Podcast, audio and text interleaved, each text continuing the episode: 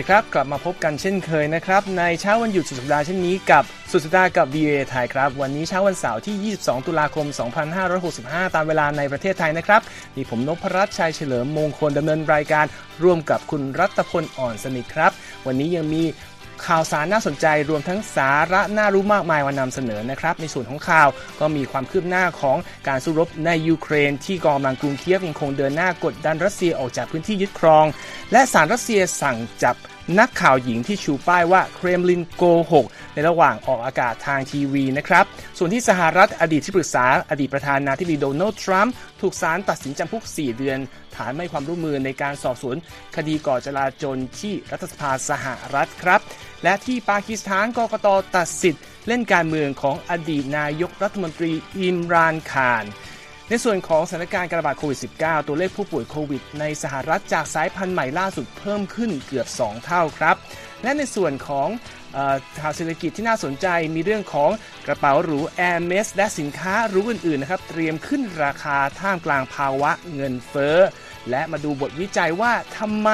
คนบางคนถึงเป็นค้าประจำโดนยุงกัดเสมอปิดท้ายในรายการวันนี้ มาทำความรู้จักกับเครื่องดื่มชื่อ Spritz เครื่องดื่มค็อกเทลระดับโลกสัญชาติอิตาเลียน ทั้งหมดนี้ติดตามได้ในรายการวันนี้ครับ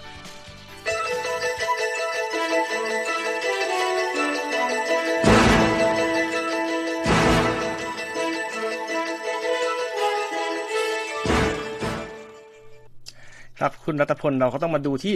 ข่าวคืบหน้าในยูเครนกันก่อนนะครับ เพราะว่ากองกำลังยูเครนเนี่ยเดินหน้ากดดันกองทัพของรัสเซียที่ยึดพื้นที่เขตปกครองเคอร์ซอนด้วยการพุ่งเป้าโจมตีไปยังเส้นทางขนส่งเสบียงคลังผ่านแม่น้ำหลักนะครับ พร้อมกับเตรียมเปิดฉากโจมตี เต็มรูปแบบเข้าใส่ที่มั่นสำคัญของรัสเซียในเร็วนี้แล้ว ตามรายงานของ AP นะครับ โดย คิริล สเตรมูซอฟ รองหัวหน้าสำนักงานบริหารเขตปกครองเคอร์ซอนที่ได้รับการแต่งตั้งจากเครมลินเปิดเผยว่า มีการยิงถล่มด้วยปืนใหญ่ของยูเครนเข้าไปใส่เส้นทางข้ามแม่น้ำดนีเปอร์ ซึ่งส่งผลให้มีพลเรือนเสียชีวิต 4 คนเมื่อคืนวันพฤหัสบดีที่ผ่านมานะครับ ขณะที่วาดิมอิลมีเยฟเจ้าหน้าที่อาวุโสด้านสาธารณสุขเปิดเผยว่า มีผู้รับบาดเจ็บจากการโจมตีดังกล่าวถึง 13 คนด้วย การโจมตีสะพานข้ามแม่น้ำดังกล่าวนะครับเกิดขึ้นมาก่อน โดยที่ยูเครนเนี่ยทำให้เกิด ความเสียหายในระดับที่ใช้งานไม่ได้ทำให้ทางรัสเซียต้องจัดหาเฟอร์รี่ แล้วก็โป๊ะข้ามฟากมาใช้ขนส่งเสบียงต่างๆ ให้กองทหารของตนในเคอร์ซอน ซึ่งมีฐานที่มั่นตั้งอยู่ที่ฝั่งตะวันตกของแม่น้ำนะครับ นอกจากนั้นก็มีรายงานการโจมตีของรัสเซียด้วยในเมืองบัคมุตที่บอกว่าอของเขตปกครองดอแนตสก์ มีผู้เสียชีวิต 2 คน แล้วก็ที่เมืองคาร์คิฟมีประชาชน 9 คนรับบาดเจ็บจากการโจมตีของยูเครน ส่วนที่เมืองซาปอริเชีย ก็มีผู้ได้รับบาดเจ็บ 3 คน มีอาคารที่พักอาศัยโรงเรียนและโครงสร้างพื้นฐานของเมืองรับความเสียหายจากการยิงขีปนาวุธของรัสเซียนะครับ ในส่วนของประธานาธิบดีวลเมียร์เซเลนสกี้มีการระบุในการแถลงข่าวประจำวันเมื่อคืนวันพฤหัสบดีที่ผ่านมานะครับเรียกร้องให้ชาติตะวันตก เตือนให้รัสเซียอย่าระเบิดเขื่อนขนาดใหญ่ทางภาคใต้ของประเทศ เพราะเขื่อนดังกล่าวทำหน้าที่ กักเก็บน้ำจำนวนมหาศาลอยู่ ถ้าเกิดระเบิดขึ้น จะเกิดอุทกภัยขนาดใหญ่ไปทั่วภูมิภาคทางใต้ของยูเครนทันทีนะครับ ซึ่งเขื่อนดังกล่าวกลายเป็นประเด็นมาก่อนหน้านี้ เพราะว่ารัฐบาลของรัสเซียกล่าวหาว่ายูเครน ยิงจรวดใส่เขื่อนที่ว่านี้ และมีวางแผนที่จะทำลายเขื่อน ซึ่งยูเครนโต้ว่า อันนั้นเป็นสัญญาณที่ชี้ว่าทางมอสโกเองมีแผนจะระเบิดเขื่อนนี้มากกว่า แล้วก่อนจะมาโทษว่าเป็นฝีมือของยูเครน ซึ่งทั้งสองฝ่ายก็ไม่มีหลักฐานมาสนับสนุนคำกล่าวหาของตนนะครับ กลับมาฟังส่วนเสริมจากสหรัฐกันบ้างนะครับคุณนพรัตน์ ลอยด์ ออสติน รัฐมนตรีว่าการกระทรวงกลาโหมสหรัฐนั้น ติดต่อไปยังเซอร์เกย์ชอยกู รัฐมนตรีกลาโหมของออสเอ่อของรัสเซียในวันศุกร์นะครับ เพื่อหารือหนทางควบคุมสถานการณ์การรบไม่ให้ขยายวงกว้างต่อไปนะครับ โดยการพูดคุยทางโทรศัพท์ในครั้งนี้เป็นครั้งแรกนะฮะระหว่างทั้งสองคนตั้งแต่วันที่ 13 พฤษภาคมที่ผ่านมานะครับ ครับในการพูดคุยกันในวันศุกร์นะครับ พันเอกแพทไรเดอร์โฆษกของเพนตากอนเปิดเผยว่ารัฐมนตรีออสตินได้เน้นย้ำถึงความสำคัญของการรักษาช่องทางการสื่อสารระหว่างทั้งสองฝ่ายไว้ ในช่วงที่สงครามยูเครนนั้นยังคงเดินหน้าต่อไปนะครับแถลงการณ์ของกระทรวงกลาโหมสหรัฐยังเปิดเผยได้ว่า ก่อนหน้านี้รัฐมนตรีออสตินนั้นได้พูดคุยกับอเล็กซีเรสนิคอฟรัฐมนตรีกระทรวงกลาโหมของยูเครน เพื่อที่จะยืนยันความมุ่งมั่นอันไม่มีวันเปลี่ยนแปลงของสหรัฐในการสนับสนุนความสามารถของยูเครน เพื่อต่อต้านการลุกรานของรัสเซีย รวมทั้งการสนับสนุนของประชาคมโลกต่อการปกป้องอนาคตของยูเครนด้วยนะครับ และในช่วงที่การสู้รบยังคงดำเนินอยู่ทำเนียบเครมลินยืนยันในวันศุกร์ว่าประธานาธิบดีปูตินเปิดรับเจรจามาตั้งแต่ช่วงต้นแล้ว และไม่มีอะไรเปลี่ยนแปลงในเรื่องนี้เดมิทรีเพสคอฟ โฆษกเครมลินบอกกับผู้สื่อข่าวว่าประธานาธิบดีปูตินพยายามที่จะเชิญชวนให้มีการหารือกันกับทั้งเนโตและสหรัฐก่อนที่จะเริ่มปฏิบัติการทางพิเศษทางทหารด้วยซ้ำนะครับ จะเสริมในส่วนของอังกฤษนะก็มีคอมเมนต์มาจากกระทรวงกลาโหมของอังกฤษเกี่ยวกับความร่วมมือระหว่างรัสเซียกับเบลารุสนะครับ ทางกระทรวงกลาโหมอังกฤษคุณนพรัตน์ครั บอกในวันศุกร์ว่าคำประกาศเมื่อเร็วๆนี้ของประธานาธิบดีอเล็กซานเดอร์ลูกาเชนโกของเบลารุสที่ว่าจะมีการส่งกำลังทหารหลายหมื่นนาย เข้าร่วมกับรัสเซียเพื่อจัดตั้งกองกำลังชุดใหม่นั้น ทางอังกบอกว่าไม่น่าเกิดขึ้นได้จริงครับคุณนพรัตน์ประธานาธิบดีลูกาเชนโกนั้นได้กล่าวเมื่อต้นเดือนที่ผ่านมานะว่ากองกำลังทหาร 70,000 นายของเบลารุส และอีก 15,000 นายจากรัสเซียนั้น จะร่วมตั้งจัดกำลังที่เรียกว่า Group of Forces ซึ่งก็คือเป็นหน่วยรบของรัสเซียและเบลารุสชุดใหม่นะครับ แต่ว่าทางอังกฤษอ้างข้อมูลจากหน่วยงานข่าวกรอง ในการให้ความเห็นผ่านทวิตเตอร์ในวันศุกร์ว่า แม้เจ้าหน้าที่เบลารุสจะเผยแพร่คลิปวิดีโอที่แสดงให้เห็นภาพกองกำลังทหารรัสเซียที่เดินมาถึงเบลารุสนั่นก็ไม่ได้หมายความว่ารัสเซียนั้น ส่งกองกำลังชุดใหม่มาเสริมทัพที่เบลารุสจริงนะครับครับ กระทรวงกลาโหมอังกฤษยังกล่าวด้วยว่าการประกาศตั้งกองกำลังร่วมระหว่างรัสเซียและเบลารุสนั้น น่าจะเป็นความพยายามแสดงให้เห็นถึงน้ำหนึ่งใจเดียวกันของชาวรัสเซียและเบลารุส และเพื่อทำให้ยูเครนเชื่อว่าตนควรแบ่งทัพมาป้องกันชายแดนทางเหนือด้วยนั่นเองคุณนพรัตน์ครับขณะเดียวกันนะครับ กระทรวงเพนตากอนของสหรัฐก็เปิดเผยในวันพฤหัสบดีว่า บุคลากรจากกองทัพอิหร่านนะฮะเดินทางลงพื้นที่ในยูเครนเพื่อช่วยกองทัพรัสเซียในการปฏิบัติการโดรนที่ถูกที่ใช้ถล่มพื้นที่ต่างๆ ในยูเครนนะฮะรวมทั้งโครงสร้างพื้นฐานด้านพลังงานของยูเครนอย่างหนักในช่วงที่ผ่านมาด้วยนะครับ ครับและเมื่อผู้สื่อข่าวถามเกี่ยวกับคำปฏิเสธของรัสเซียว่าโดรนตนนั้นใช้โดรนไม่ได้ใช้โดรนของอิหร่านทางโฆษกของกระทรวงกลาโหมสหรัฐบอกว่าก็ชัดอยู่แล้วว่าทางรัสเซียนั้นโกหก และเสริมว่าอีและเสริมว่ารัสเซียนั้น หันหน้าไปขอความช่วยเหลือด้านยุทโธปกรณ์จากประเทศอื่นๆ ทั้งอิหร่านแล้วก็เกาหลีเหนือก็เพราะว่าคลังอาวุธของตัวนั้น ร่อยหลอลงเรื่อยๆแล้วครับก็จากสถานการณ์ในรัสเซียมีมีเรื่องหนึ่งที่เรานำเสนอคือเรื่องของผู้สื่อข่าวรายหนึ่งซึ่งออกมาเหมือนกับมาหักหน้าเครมลินใช่ไหมครับ เกิดอะไรขึ้นครับ ครับเหตุการณ์นี้เกิดขึ้นในช่วงต้นๆของสงครามนะ แต่ว่าล่าสุดเนี่ยศาลมีคำสั่งออกมานะบอกว่าให้สั่งจับ นักนักข่าวโทรทัศน์ สตรีนะที่ชื่อมารีนาออฟยานิโควานะตามรายงานของรอยเตอร์ที่อ้างอิงข้อมูลของสื่อรัสเซียอินเตอร์แฟกซ์นั่นเองนะครับ ครับก่อนหน้านี้เป็นเวลากว่า 6 เดือนนะครับ นักข่าวหญิงผู้นี้ได้ชูป้ายกลางรายการ ที่ระบุว่ารัสเซียนั้นไม่ตรงไปตรงมาเรื่องสงครามยูเครนนะก่อนหน้านั้นอีกนะ เธอยังเคยถือป้ายประท้วงใกล้ทำเนียบเครมลินครับ ต่อมาเธอก็ถูกศาลเนี่ยสั่งลงโทษกักบริเวณ ให้อยู่ในบ้านพักของตน ในข้อหาเผยแพร่ข้อมูลเท็จ แต่ว่านักข่าวผู้นี้เนี่ยขัดขืนคำสั่งกักบริเวณนะในครั้งล่าสุดนี้แม้ศาลจะออกหมายจับ แต่ว่าทนายของเธอกล่าวว่าออฟยานิโควาเนี่ยได้เดินทางออกจากรัสเซียไปเรียบร้อยแล้วนะ ข้อหาที่นักข่าวสตรีผู้นี้เผชิญนั้นมีโทษจำคุกถึง 10 ปีคุณพรัตที่โทษรุนแรงนั้นก็เพราะว่าทางการรัสเซียเนี่ยได้ผ่านกฎข้อบังคับที่ใช้มาตรการเข้มเลยนะ เรื่องการเผยแพร่ข้อมูลตั้งแต่เริ่มสงครามยูเครนนะออฟยานิโควาเนี่ยเกิดในยูเครนนะนักข่าวผู้หญิงคนนี้เกิดที่ยูเครน แล้วก็เหตุการณ์ที่ในห้องส่งครั้งนั้นเนี่ยเกิดขึ้นเมื่อเดือนมีนาคม เมื่อเธอบุกเข้าไประหว่างการถ่ายทอดสดนะ ของช่อง First Channel พร้อมกับชูป้ายที่เขียนว่า ไม่เอาสงคราม หยุดก่อสงครามครับก็การที่เธอไม่อยู่ในประเทศคงจะหนีคดีนี้ไปได้ แต่ว่าเรื่องสงครามก็ยังดูกันต่อไปนะครับ ว่าจะไปทิศทางต่อไปอย่างไร กลับมาที่สหรัฐกันบ้างครับ มีคดีหนึ่ง ซึ่งก็เป็นข่าวใหญ่วันนี้ในในในข่าวในประเทศนะครับ ก็คือสตีฟแบนนอนอดีตที่ปรึกษาของอดีตประธานาธิบดีโดนัลด์ทรัมป์ถูกผู้พิพากษาคาร์ลนิโคลส์ ตัดสินลงโทษ 4 เดือนจากความผิดที่ว่าไม่ให้ความร่วมมือกับสภาคองเกรสในการสืบสวน สาเหตุการโจมตีอาคารรัฐสภาสหรัฐเมื่อวันที่ 6 มกราคมของปีที่แล้ว แล้วก็สั่งให้จ่ายค่าปรับ 6,500 เหรียญ แต่อนุญาตให้เลื่อนการรับโทษออกไปในระหว่างที่ทำการอุทธรณ์ไว้นะครับ ซึ่งทางแบนนอนเนี่ยเมื่อเดือนกรกฎาคมที่ผ่านมาก็เพิ่งถูกตัดสินว่ามีความผิดในข้อหาหมิ่นประมาทสภาคองเกรส เนื่องจากไม่ยอมมอบเอกสารหรือหลักฐานให้กับคณะกรรมการกรรมาธิการ สภาผู้แทนราษฎรสหรัฐที่สอบสวนเหตุจราจนครั้งนี้นะครับ โดยอาการก็ฟื้นยื่นฟ้องให้จำคุกแบนนอน 6 เดือนแบนนอนวัย 68 ปีนี่เคยเป็นที่ปรึกษาหลักให้ประธานอดีตประธานาธิบดีทรัมป์ในช่วงหาเสียง แล้วก็เป็นคนช่วยปั้นนโยบายอเมริกาต้องมาก่อนหรือว่าอเมริกาเฟิร์สนะครับ แล้วก็ เมื่อวันที่ 6 มกราคมที่ผ่านมา ซึ่งเป็นเหตุที่มีผู้สับสนประธานเนี่ยที่เป็นอดีตประธานาธิบดีทรัมป์บุกเข้ามาในรัฐสภาสหรัฐ โจมตีตำรวจด้วยกระบองค้อนขนาดใหญ่เสาธง เครื่องใช้ไฟฟ้าและอื่นอีกมากมายนะครับเพื่อขัดขวางรัฐสภาไม่รับรองผลการเลือกตั้งประธานาธิบดีปี 2020 ที่ทรัมป์แพ้ให้กับประธานาธิบดีโจไบเดนทางแบนกรรมธิการที่ตอบสอบสวนคดีนี้เนี่ยบอกว่าแบนนอนพูดคุยกับทรัมป์อย่างน้อยสองครั้งในช่วงหนึ่งวันก่อนเกิดเหตุ แล้วเข้าร่วมวางประชุมวางแผนที่โรงแรมในกรุงวอชิงตัน แล้วก็กล่าวในพอดแคสต์ว่าพรุ่งนี้นรกแตกแน่ อันนี้คือพูดก่อนที่จะมีเหตุวันที่ 6 มกราคมนะครับทนายเขาบอกว่าจะอุทธรณ์คดีนี้แน่ๆนะครับ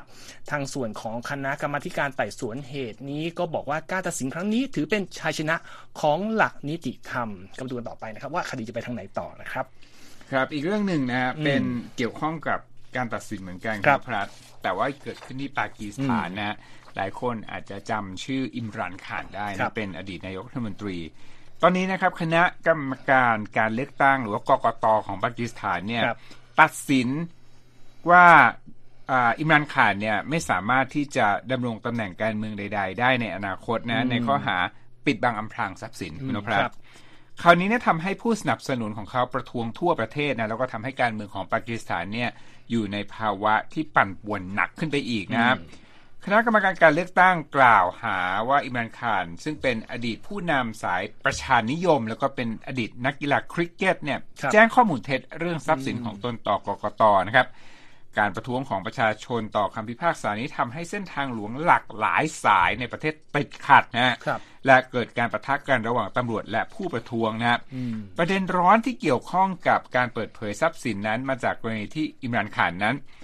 รับของขวัญราคาแพงฮะเช่น นาฬิกาหรู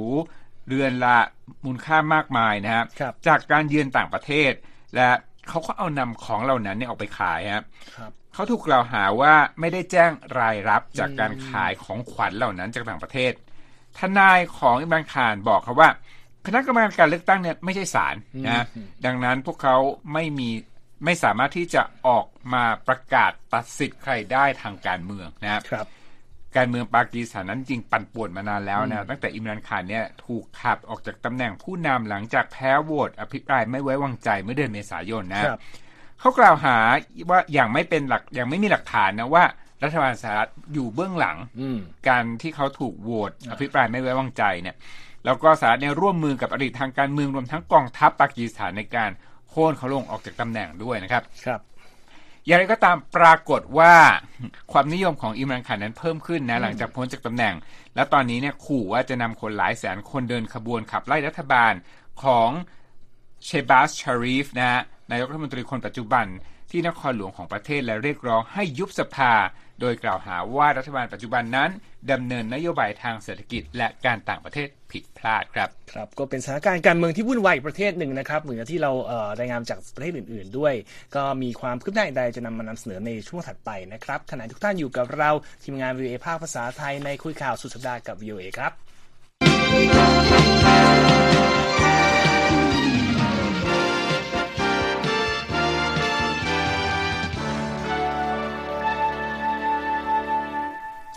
ครับจากข่าวการเมืองหนักๆ มาดูประเด็นของโควิดกันบ้างครับครับ มีรายงานล่าสุดจาก CDC ครับศูนย์ควบคุมและป้องกันโรคสหรัฐบอกว่าจำนวนผู้ติดเชื้อโคโรนาไวรัสสายพันธุ์ที่ชื่อ BQ.1 และ BQ.1.1 ซึ่งเป็นเอ่อส่วนที่กลายพันธุ์มาจากสายพันธุ์ BA.5 ที่ครับกำลังแพร่กระจายหนักสหรัฐสหรัฐในขณะนี้พุ่งขึ้นเป็น 2 เท่าในช่วงสัปดาห์ที่ผ่านมานะครับ โดย CDC บอกว่าตอนนี้ตัวเลขของผู้ติดเชื้อ 2 สายพันธุ์นี้น่าอยู่ที่มา 16.6%ของผู้ติดเชื้อทั้งประเทศสูงจากระดับ 9.4%ในสัปดาห์ก่อนนะครับ แล้วก็มีนักไวรัสวิทยาจากเมโยคลินิกบอกว่าเป็นความเป็นไปได้สูงว่า 2 สายพันธุ์นี้จะทำให้ตัวเลขผู้ป่วยในช่วงฤดูหนาวของสหรัฐพุ่งสูงอย่างหนัก อย่างเช่นที่กำลังเกิดขึ้นในยุโรปขณะนี้ ส่วนที่ยุโรปนะครับศูนย์ป้องกันและควบคุมโรคก็บอกว่าไวรัสกลายพันธุ์ทั้งสองสายพันธุ์นี้น่าจะทำให้ตัวเลขผู้ติดเชื้อในภูมิภาคของตนพุ่งขึ้นอย่างหนักไม่ในตัวเลขในสัปดาห์ก็เดือนข้างหน้านี้นะครับ แต่ก็ยังไม่มีหลักฐานชี้นะครับว่า 2 สายพันธุ์เนี้ยจะทำให้ ผู้ติดเชื้อมีอาการป่วยหนักขั้นรุนแรงเหมือนกับผู้ที่เคยติด BA.4 กับ BA.5 หรือโอ m ม c รอนก่อนหน้านี้นะครับอ่ามาดูเรื่องของอีลอนมัสแบบสั้นๆกันบ้างเป็นข่าวอีกแล้ว เพราะเขาบอกว่าไปให้สัมภาษณ์เอ่อไปพูดกับผู้ลงทุนว่า ถ้าตัวเองสามารถซื้อ Twitter ได้สำเร็จจะปลดพนักงาน 75%ออกโอ้อันนี้ครับเป็นรายงานที่รอยเตอร์ดึงมาจากของ The Washington Post นะครับ ทางเอ่อผู้นักวิเคราะห์บอกว่าทางเอ่อ การพูดอย่างนี้กับผู้ลงทุนเนี่ยมันจะช่วยให้รู้สึกว่าต่อไป Twitter จะมีกระแสเงินสดกับกำไรสูงขึ้น แต่ทางกลับกันมันจะมีผลกับการดำเนินธุรกิจของธุรกิจ Twitter อย่างมาก เพราะว่าถ้าเราจำได้ก่อนหน้านี้อีลอนมัสเนี่ยเเสนอซื้อกิจการ Twitter ในราคา 44,000 ล้านดอลลาร์ แล้วก็ตัดสินใจไม่ซื้อบอกว่า Twitter ไม่ข้อมูลเกี่ยวกับบัญชีปลอมบัญชีสแปมทีนี้นักวิเคราะห์บอกว่า ถ้าสมมติปลดพนักงานจริง คนหายไป 75%ความสามารถ Twitter ในการดูเรื่องบัญชีปลอมกับสแปม ก็คงแย่ไปกว่าเดิม อันนี้ก็ดูว่าเขาจะทำจริงไม่จริงแค่ไหน อันนี้เมื่อกี้พูดผิด เป็นรายงานที่ AP เอามาจาก The Washington Post นะครับครับ โอเค เรามาดูเรื่องที่เกี่ยวกับเศรษฐกิจหรูๆแล้วก็บางคนอาจจะคุ้นๆหน่อยสิฮะเกิดอะไรขึ้นกับของหรูครับ คือเป็นเรื่องกระเป๋าสตางค์นะฮะทั้งเรื่องของเงินในกระเป๋าสตางค์ของเรา แล้วก็ครับเรื่องของ สินค้าที่เป็นกระเป๋าใส่เงินด้วยคุณนพรัตน์ครับมากไปกว่านั้นก็ยังเป็นสินค้าแบรนด์หรูต่างๆ สินค้าที่เรียกว่าเมื่อคุณมีเงินเหลือคุณถึงจะใช้ เช่นอืมเครื่องดื่มแอลกอฮอล์เหล่านี้นะครับครับรอยเตอร์เขารายงานบอกว่าสินค้าประเภทนี้เนี่ย ซึ่งรวมถึงสัญลักษณ์ของความหรูหราก็คือกระเป๋า Hermes อืมฮึกำลังขึ้นราคาโอ้มากขึ้นเรื่อยๆนะท่ามกลางภาวะเงินเฟ้อนะครับ แล้วเขาบอกว่าแม้ว่านัก ช็อปเนี่ยจะจ่ายไหวนะแต่นักวิเคราะห์ก็บอกว่าการเติบโตของสินค้าเหล่านี้เนี่ยอาจจะชะลอตัวลงบ้างครับบริษัททั้งที่ผมบอก Hermes นะฮะอืมรวมทั้งเครื่องดื่มแอลกอฮอล์ที่เป็นเครือใหญ่เลยนะฮะ Pernod Ricard นะฮะเจ้าของเหล้าวัดก้า Absolute โอ้นะฮะอาจจะเคยดื่มนะ แล้วก็อืมชีวาสทุกคนน่าจะครับรู้จักนะเขาบอกว่าได้เพิ่มราคาสินค้าในเครือเครื่องดื่มเหล่านี้เนี่ย ไปแล้ว7%นะฮะ และคาดว่ายอดขายเนี่ยจะโตต่อเนื่องในปีหน้าด้วยนะครับบริษัทบอกว่าผู้บริโภคนั้นยังคงดื่มเหล้าดื่มแอลกอฮอล์เกรดพรีเมียมอยู่นะในภาวะแบบนี้ ขณะที่ Hermes นะตั้งราคากระเป๋าไว้ที่หนึ่งเอ่อกว่าหนึ่งหมื่นดอลลาร์แต่อันนี้เป็นราคาที่ราคาตามป้าย แต่ว่าคนที่หาของจริง ๆ ในตลาดเนี่ย เป็นของหายากราคาอาจจะอัพกว่านี้ เขาบอกว่า Hermes เนี่ยก็เตรียมขึ้นราคาของตนไปอีกประมาณ 5-10%ในปีหน้าคุณนพรัตน์เพื่อที่จะสะท้อนต้นทุนที่สูงขึ้นนะ โดยแผนขึ้นราคานี้เกิดขึ้นหลังจากที่ยอดขายเติบโตดีในช่วงไตรมาสที่เพิ่งจบลงด้วยนะครับรอยเตอร์รายงานครับว่าการกลับมาของสินค้าเหล่านี้เนี่ยได้แรงสนับสนุนหลายปัจจัยนะเขาบอกว่าสิ่งหนึ่งเนี่ย คนอเมริกันนะไปเที่ยวยุโรปกันมากขึ้นอืมมาตรการโควิดผ่อนคลาย หนุนด้วยเงินค่าเงินดอลลาร์ที่แข็งแกร่งขึ้น ถ้าเทียบกับเงินยูโรนะก็ทำให้คนอเมริกันเนี่ยไปจับจ่ายที่ยุโรปกันมากขึ้นครับอีกประเด็นหนึ่งเขาบอกว่าจีนที่เดิมทีเนี่ยมีนโยบายต้านโควิดอย่างแข็งขันมากอืมตอนนี้ก็เริ่มผ่อนคลายลง แม้ว่าบางพื้นที่เนี่ยจะมีการใช้มาตรการเข้มกลับมา แต่เขาบอกว่าการใช้จ่ายของ ฝั่งจีนเนี่ยก็ดีขึ้นแล้วก็หนุนสินค้าแบรนด์เนมเหล่านี้นะครับ นักวิเคราะห์จากบริษัทหลักทรัพย์เจฟฟรีส์นะฮะประเมินว่าอุตสาหกรรมนี้คุณนพรัตน์อุปอุตสาหกรรมสินค้าหรูเนี่ยครับน่าจะเติบโต 13%ในปีนี้นะอืมส่วนปีถัดไปเนี่ย เติบโตอยู่แต่ว่าไม่ได้ร้อนแรงเท่านะครับคือจะเติบโตที่ 7%ในปีหน้า แล้วก็ยังมองภาพเชิงบวกสำหรับ แบรนด์ top ๆอย่าง Hermes Louis Vuitton Dior Chanel แล้วก็ Moncler เป็นต้นนะครับอย่างไรก็ตามนะครับ มองว่ายังมีความไม่แน่นอนที่อาจจะเข้ามาท้าทาย เช่นนะ จากเรื่องของเงินเฟ้อที่กระทบอำนาจใช้จ่ายของลูกค้า รวมทั้งราคาวัตถุดิบที่สูงขึ้นนะครับรอยเตอร์ตั้งข้อสังเกตไว้อย่างนี้คุณนพรัตน์เขาบอกว่าพวกแบรนด์แนวหน้าที่กล่าวมาทั้งรายงานนี้เนี่ยอืมยังคงสามารถที่จะขึ้นราคาแล้วก็ผลัก ต้นทุนที่สูงขึ้นเนี่ยไปที่ราคาให้กับผู้ซื้ออมทำได้มากกว่าแบรนด์ระดับ รองรองๆลงมาครับ ก็อย่างที่คุณรัฐพลพูดนะครับ ว่าเป็นโคเป็นสินค้าที่คนมีเงินเหลือใช้อืมเมื่อกี้บอกว่าเอ่อแอร์เมสหมื่นเหรียญไม่เคยได้ราคานี้เลยฮะส่วนมากสูญหายไปตกตัวหนึ่งอะไรอย่างเงี้ยครับเพราะฉะนั้นก็เอ่อถ้าเกิดคนมีตังค์เหลืออาจจะไม่ได้ผลกระทบจากเงินเฟ้อช่วงนี้นะครับ มาดูเรื่องของการจับจ่ายอีกแบบหนึ่งซึ่งเป็นประเด็นทางเอ่อวัฒนธรรมไปแล้ว คือเรื่องของนักเคลื่อนไหวเพื่อสิทธิชาวฮินดูนะครับมาเรียกร้องให้พิพิธภัณฑ์แห่งหนึ่งในรัฐแมสซาชูเซตส์ชื่อ Peabody Essex Museum หยุดจำหน่ายตุ๊กตา ยัดนุ่นรูปเทพเจ้าตามคติของชาวฮินดู เพราะบอกว่าเป็นการกระทำที่ครับไม่นึกถึงไม่ไม่คำนึงถึงศาสนา โดยเอ่อตุ๊กตาดังกล่าวนั้นเป็นตุ๊กตารูปพระกฤษณะ พระพิคเนตอ๋อแล้วก็ครับหนุมานนะครับเขาบอกว่าทางเอ่อพิพิธภัณฑ์เนี่ยจำหน่ายตุ๊กตาดังกล่าวเนี่ยทางออนไลน์ แต่ก่อนหยุดจำหน่ายไปเมื่อวันอังคารนะครับเอ่อทางผู้ที่เรียกร้องชื่อราจันเซตประธานของสมาคม University Society of Hinduism เขาบอกว่าเอ่อ เทพเจ้าเนี่ยเป็นได้รับความเคารพในผู้นับถือศาสนาฮินดู ไว้ตามวัดไว้ตามบ้าน ไม่ควรจะไปโยนไว้ทั่วบ้าน ตามพื้นตามห้องน้ำหรือในรถ แล้วก็เรียกร้องให้พิพิธภัณฑ์ดังกล่าวเนี่ยออกมาขอโทษด้วย แต่ก่อนหน้านี้เนี่ยคนนี้เคยไปเรียกร้องพิพิธภัณฑ์ศิลปะรูบิน ในนครนิวยอร์กให้จำหน่ายของเล่นที่เอ่อคาบเกี่ยวกับเรื่องความเชื่อไปแล้วครั้งหนึ่งอะนะครับ ก็แต่ว่าก็มีผู้ที่บอกว่าไม่เห็นว่าเรื่องนี้เป็นประเด็นสำคัญนะครับเอ่อก็ต้องดูกันต่อไปว่าทางตุ๊กตานี้จะออกมาขายไหมแต่รูปที่เราเห็นในข่าวแล้วก็ขึ้นในเว็บของเราเนี่ยก็ต้องยอมรับค่อนข้างจะดูน่ารักนะฮะอันนี้ก็เป็นความเชื่อส่วนบุคคลแล้วแต่ใครจะคิดยังไงนะครับครับโอเคมาดูเรื่องของเอ่องานวิจัยงานหนึ่งน่าสนใจมากใกล้ตัวใกล้บ้านเพราะเราก็เป็นเหยื่อของมันบ้างนะครับ ยุ่ง ทำไมคนบางคนถึงโดนยุงกัดกินเป็นประจำบ่อยเป็นพิเศษใช่ไหมผมอ่านรายงานชิ้นนี้แล้วเนี่ยผมนึกถึงช่วงฤดูร้อนที่ผ่านมาออกไปครับปิกนิกกับอืมเพื่อนนะครับปรากฏว่ายุงเนี่ยกัดเราอยู่คนเดียวคุณนอะภัสอืมผมก็สงสัยแล้วก็ติดใจเรื่องนี้จริงๆติดใจมานานแล้วตั้งแต่เด็กครับ มาอ่านอืนะฮะข้อข่าวนี้จากสำนักข่าว AP นะเขาอ้างอิงการศึกษาจากนักวิทยาศาสตร์ที่นิวยอร์กนะเขาบอกว่า เออมันจริงนะที่ยุง จะตอมหรือว่าจะกัดคนอืมบางคนเนี่ย จะกัดอยู่เป็นประจำเรียกครัว่าบเป็นขามากัดอืมขายอย่างเป็นขาประจำเลยทีเดียวนะฮะงานวิจัยชิ้นนี้เนี่ยบอกว่าเอ่อผิวหนังเนี่ย มันจะมีสารเคมีแต่ละคนเนี่ยไม่เหมือนกันครับ แล้วก็บางคนเนี่ยกลิ่นกายเฉพาะเจาะจงเนี่ยเป็นสิ่งดึงดูดยุ่งอืมโดยเฉพาะนะครับนักศึกษาที่นักวินักวิจัยที่มหาวิทยาลัย Rockefeller ในนิวยอร์กเนี่ยบอกว่า รายงานชิ้นนี้เนี่ยมีการทดลองนำกลิ่นกายจากต้นแขนของคนกลุ่มตัวอย่างครับ64 คนนะมาอืมศึกษาพบว่ายุงเนี่ยจะตามกลิ่นของคนบางคนมากเป็นพิเศษอย่างชัดเจนนะครับอืมเขาบอกว่าคนที่เป็นขาประจำของยุงเนี่ยจะสามารถดึงดูดยุงจากกลิ่นกายของตน ได้มากกว่าคนที่มียุงเข้ามาหาน้อยที่สุดเนี่ยถึงร้อยเท่าคุณพัฒน์คือถ้าถ้ายุงมากัดคุณสองตัวเนี่ยอืม คนที่มีกลิ่นกายดึงดูดยุงมากที่สุดเนี่ย จะถูกกัด 200 200ตัวตัวนะฮะเขาบอกว่าแม้เว้นช่วงไปหลายปีนะฮะอืมขาประจำก็ยังเป็นขาประจำคนเดิม เพราะฉะนั้นเขาบอกว่ายุงเนี่ยจะสามารถรับรู้ลักษณะเฉพาะนี้เนี่ยครับไม่ว่าเวลาผ่านไปนะฮะอืมนักวิทยาศาสตร์ก็เลยมามาคิดว่าแล้วมันคืออะไรนะสารเฉพาะนี้เขาบอกว่าผิวหนังของคนเนี่ยจะผลิตโมเลกุลที่มีความเป็นกรดสูง สูงต่ำแต่แต่ละคนเนี่ยไม่เหมือนกันนะ ครับ แล้วก็เป็นกระบวนการ เพราะว่าพอขับสารนี้ออกมาแบคทีเรียชนิดที่ดีที่อยู่บนผิวกายเราเนี่ย ก็จะกินสารกรดเหล่านั้น แล้วก็ทำให้ผิวเนี่ยชุ่มชื้นคุณนพรัตน์ครับ แต่ว่าในกระบวนการเนี้ยมันจะทำให้แต่ละคนเนี่ยมีกลิ่นกายหรือว่ามี smell profile ที่ต่างกัน คือมีกลิ่นเฉพาะของแต่ละคนต่างกัน ยุงก็เลยชอบของบางคนเป็นพิเศษนั่นเองนะครับ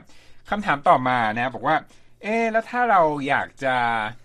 ปลดสถานะจากการเป็นสขาประจำของทำได้ยุงด้วยเหรอเนี่ยควรจะทำยังไงต้องต้องเปลี่ยนพันธุกรรมของตัวเองหรือไม่นะ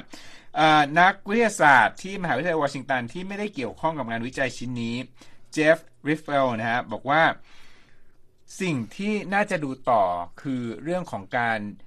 ตัวแบคทีเรียที่ผมกล่าวไปที่กินกรดบนผิวกายเราเป็นอาหารเนี่ย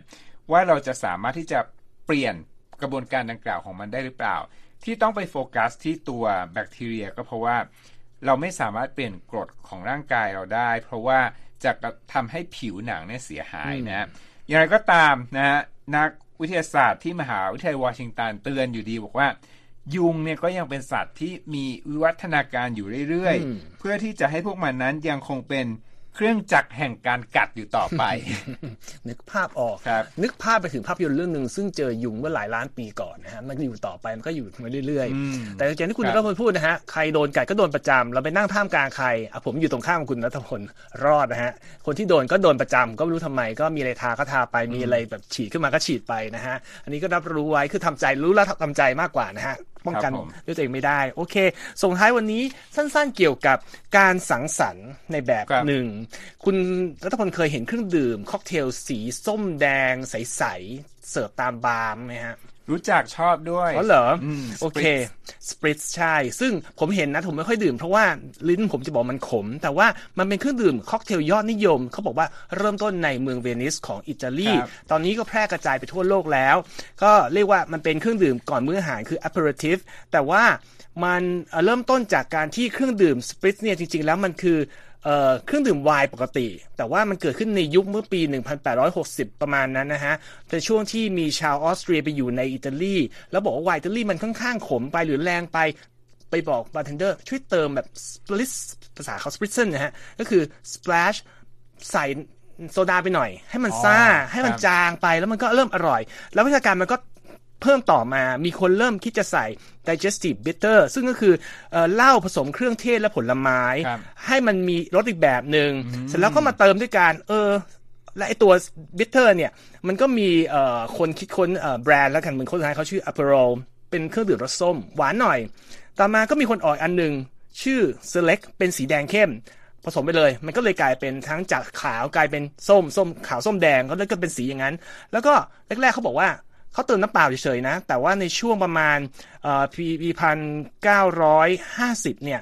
คนที่อิตาลีเริ่มบอกว่าเรามาใส่โซดากันดีกว่า มันจะได้แบบซูซ่า รู้สึกทันสมัย แล้วก็ดึงดูดคนรุ่นใหม่ให้มาดื่ม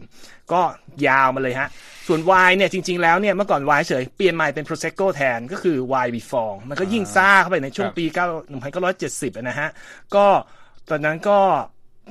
กลายเป็นปรากฏการณ์ใหม่ที่เมืองเวนิส แล้วก็ข้ามมาเลยฮะหลังปี 2000 รู้จักกันไปทั่วโลกคนก็ดื่มกันตลอดเวลาบอกจริงแล้วมันต้องดื่มก่อนอาหารพร้อมกับของว่างนะครัฮะบแต่ตอนนี้ก็ก็เห็นประจำ ดังนั้นถ้าใครไม่เคยรู้มันมาจากไหน จริงๆมาจากอิตาลีนะครับสปริตซิว่านี้ ก็เป็นเกร็ดความรู้น่าสนใจนานามาฝากกันเกี่ยวกับเครื่องดื่มนะครับอ่าครบถ้วนทุกประเด็นที่เราเตรียมสำหรับ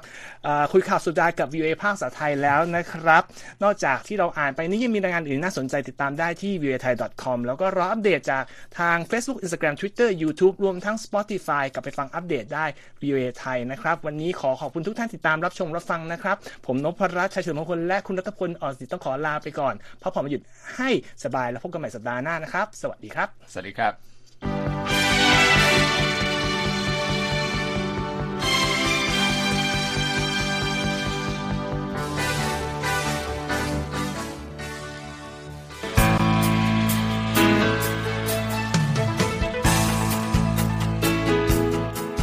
ครับ และที่จบไปก็คือรายการจาก Voice of อเมริกาภาคภาษาไทย หากคุณผู้ฟังต้องการฟังรายการในวันนี้อีกครั้ง สามารถเข้าไปได้ที่เว็บไซต์ voa thai com และคลิกที่โปรแกรมของเราครับ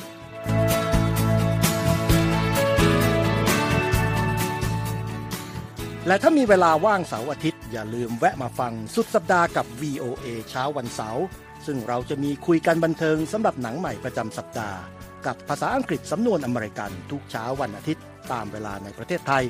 ติดตามฟังย้อนหลังได้จากเว็บไซต์ของเราเช่นกันครับ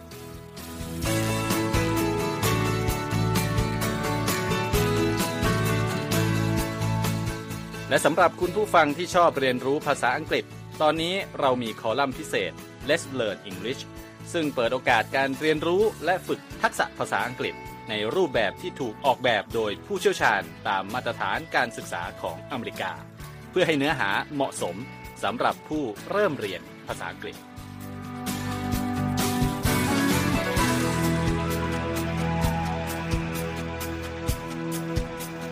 ครับเรายังมีวิดีโอที่จัดทำขึ้นเป็นพิเศษ สะท้อนเรื่องราวหลากหลาย ตั้งแต่ชีวิตคนไทยในสหรัฐ ไปจนถึงเหตุการณ์สำคัญต่าง ๆ ที่เกิดขึ้นในอเมริกามาเสนอเป็นประจำ ซึ่งติดตามได้ทั้งทางเว็บไซต์ voa thai com Facebook และ YouTube voa thai ครับ